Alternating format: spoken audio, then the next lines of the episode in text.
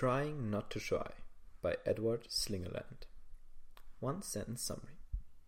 Trying Not to Try explores ancient Chinese philosophy to break down the art of being spontaneous, which will help you unite your mind and body. Reach a state of flow and breeze through life like a leaf in a river. My favorite quote from the author is The conscious mind, ungrounded by the wisdom of the body, is remarkably incapable of taking care of business. Edward Slingerland. It's been almost five years since I started my journey into self improvement. And for the first three of those, I was all about the latest hacks, the newest science, and the most up to date research. But over the past two, I've realized that tactics come and go. What works for productivity one month might not work the next. Even the greatest morning routine eventually gets old. How you save and invest money will change over time. So for the last 24 months, I've started looking closer and closer at philosophy. If science provides the tactics, then philosophy complements them with strategy. Two philosophies I'm particularly drawn to are Stoicism and ancient Eastern schools of thought. Hence, this book felt like a very natural next pick for me when it caught my eye on Blinkist. The author, Edward Slingerland, is a professor of Asian studies, a global authority on Chinese thought, and a keen observer of the relationship between the humanities and cognitive science. From his book, Trying Not to Try, I learned these three lessons. 1. The concept of flow has long existed in traditional Chinese philosophy and is called Wu Wei. 2. Wu Wei is directly connected to De, and together the two lead you towards a good life. And 3. To attain Wu Wei, you must be honest, especially with yourself, and then relentlessly act on it. You may not like their beards, but you'll surely benefit from their wisdom. So let's hear what the ancient Chinese philosophers have to say. Trying not to try, lesson 1. What we know as flow has long been described in ancient Chinese scripture as Wu Wei. This answers the question Does the concept of flow have an ancient history before science found it? Have you ever experienced flow? It might have been during a video game, a sports event, or even at work. In this state, you feel effortless. You don't notice time passing. You're completely in sync with whatever you're doing. Your mind and body flow as one entity.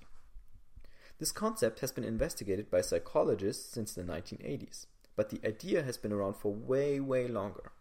Ancient Chinese philosophers call it Wu Wei, and it can be translated as effortless acting. Wu Wei was one of the highest goals in these old philosophies, as it united the body and the mind. Usually, we treat these two as separate entities, but during Wu Wei, your mind doesn't consider your body as a separate part of you. This lets you act completely in the moment, naturally choosing the right next step. For example, there is a story in Taoism which explains how a woodcarver creates beautifully crafted bell stands. He fasts for seven days until his mind doesn't even notice his body. Then he goes into the woods and quickly sees which tree will get the best result, so he can then get to work. This isn't a coincidence. A typical symptom of being in Wu Wei is forgetting to eat. Trying not to try, lesson 2. Together with De, Wu Wei puts you on the way, the journey towards becoming the best human you can be. This answers the question how does Wu Wei relate to a good life? Have you seen or read Harry Potter and the Half Blood Prince? At one point, Harry drinks a special potion which briefly turns him into the luckiest person in the world. For the next few hours, it seems like Harry can do absolutely nothing wrong, completely deciding in the moment, yet somehow making the perfect decision each time.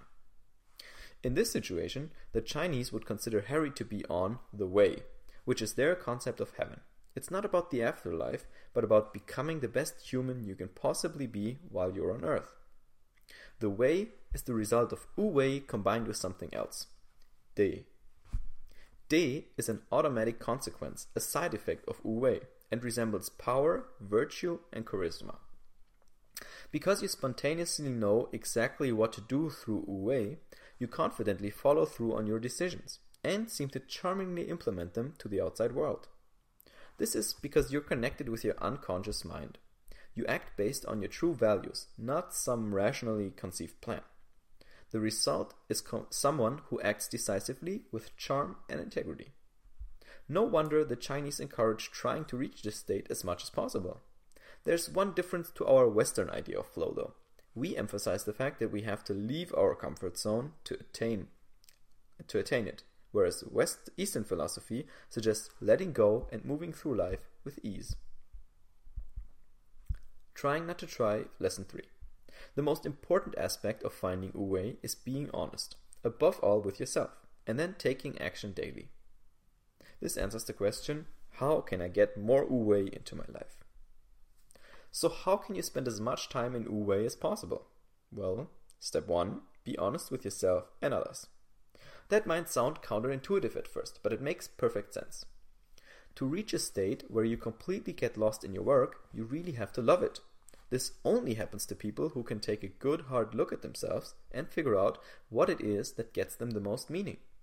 For example, it'd be hard to be a children's fiction author if you don't genuinely love kids. Living your values like this is something you can and must practice on a daily basis until you find the craft that will become your gateway to Wu Wei. This is where why there are several different philosophies about how to attain Wu Wei, which all focus on different but action-oriented strategies like meditation, visualization, or exercise. It's about finding your purpose and then doing, doing, doing, not which particular path you follow. My personal takeaways from trying not to try for 2017. Uh, I'm thinking about how to best structure my my updates on this one. It's not that long since I read it. I wrote the summary March 16th, 2017. Now it's May, so just over two months. Um, I remember writing an answer on Quora about uh, what is a good habit. Um, and there was a quote I wanted to use. Um, because I wanted to tell the person what's a small, tiny habit I can do each day that will make my life better. And I wanted to talk about journaling. And specifically, I wanted to talk about a one sentence journal. Uh, what the one sentence journal is, is I did this for a while. I would keep a piece of paper uh, on my desk, and each morning after I got up, uh, I put a question on top of the piece of paper.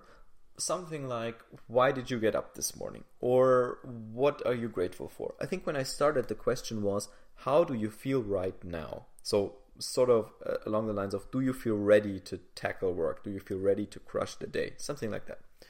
And each day, I would just walk when I was after I got dressed, I would walk to the desk, look at the paper, ask myself the question, think about it, and then write down one sentence as an answer on the piece of paper. And I would continue to write the sentences each day underneath each other until the paper was full, and then take a new one. And the reason I think this habit is beneficial, obviously, is that it gets you to start journaling. It's very minimum minimal effort. It's very easy to do, and it gets you to be more self-aware. So it's it's an awesome habit all around. I can really suggest recommend it. And the quote I was using to set up that answer is uh, was one by Confucius, and Confucius said, "You cannot open a book without learning something."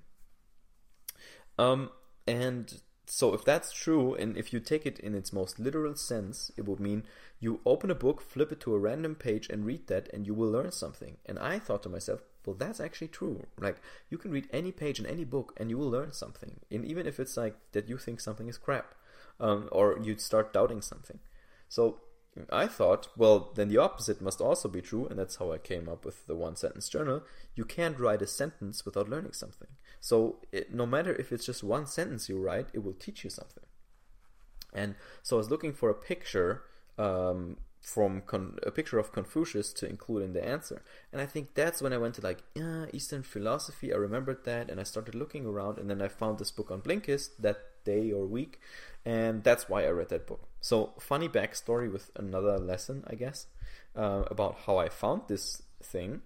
Uh, first of all, I was super stunned that that the concept of flow was described this accurately uh, such a long time ago. Uh, second of all, it was interesting to me to see that the philosophies they agreed on like a high level. So like, okay, to get to the way, you have to uh, you have to do a lot of wu wei, you have to be in wu wei a lot, and you have to have de, the other part about power, virtue, and charisma. So you have to have both, and then they started arguing about how to get there. That to me was really interesting because it sort of showed that um, philosophy part again, right? So it's philosophy is clear like that's the way that's that's where you want to go. But then the tactical aspect the strategies uh, no the sorry not the strategy that's like the way day and then finding the way. But the tactical aspects how do you get there? Those they didn't agree on. And that's all because it's all about taking action and it changes right? Like as i said in the beginning with the productivity stuff it changes. So some might say you have to meditate, some might say you have to visualize, some might say you have to exercise, some might say you have to think, but it's different for everyone. And so they agree to disagree, and that's really that takes a lot of guts and a lot of honesty, and that doesn't happen often in communities like the scientific community or research or people want to argue usually. So these people agreed to disagree and then said, hmm, okay, uh, be honest with yourself, be self aware, take action, take action, action, action until you find your way of attaining Wu-Wei, and then spend lots of time in Wu-Wei because that comes with De, and then those two together will put you on the way to being the best person you can be.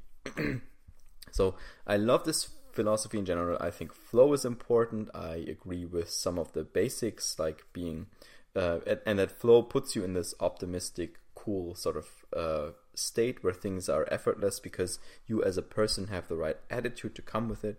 I really like that, and I like how it's um, uh, how it's grounded in reality. Right? I think it ties back to Stoicism in a way because if you remember, the way is about finding being the best person you can be in this life. And I, that's probably the part I love the most because it's not about some weird afterlife, some strange thing that's supposed to happen after you die, which you have no control over, no idea if it's true or real.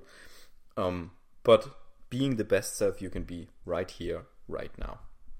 So dabble in this. I would say Google around Eastern philosophy, Chinese philosophy, Wu-Wei, flow, Stoicism. Just Google some philosophical topics, see what resonates with you, see if there's something in there that you think could help you find your way, um, and take it from there. So all easy, great idea, great topic. Hope this this uh, set off some sparks in your brain, and I will see you on the next summary.